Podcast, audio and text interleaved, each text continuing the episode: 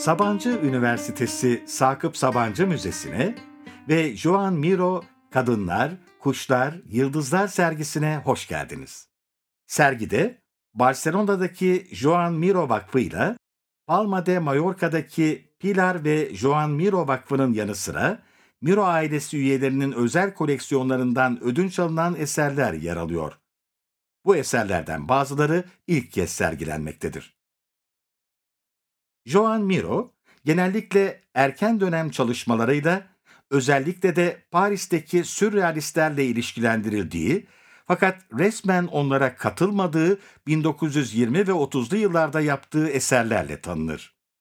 Miro, aynı zamanda son derece kendine özgü bir simge diliyle de bilinir. Bu dilde kadınlar, kuşlar, yıldızların yanı sıra aylar, güneşler, gözler ve merdivenler yer alır.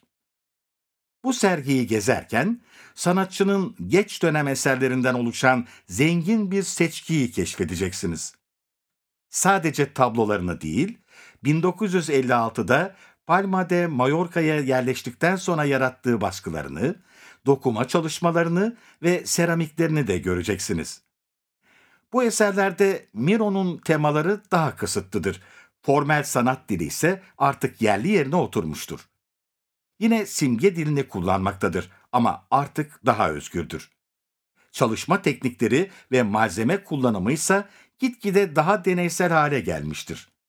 Sergide kronolojik olmayan ve çoğunlukla temalara göre düzenlenmiş dört ana bölüm gezeceksiniz.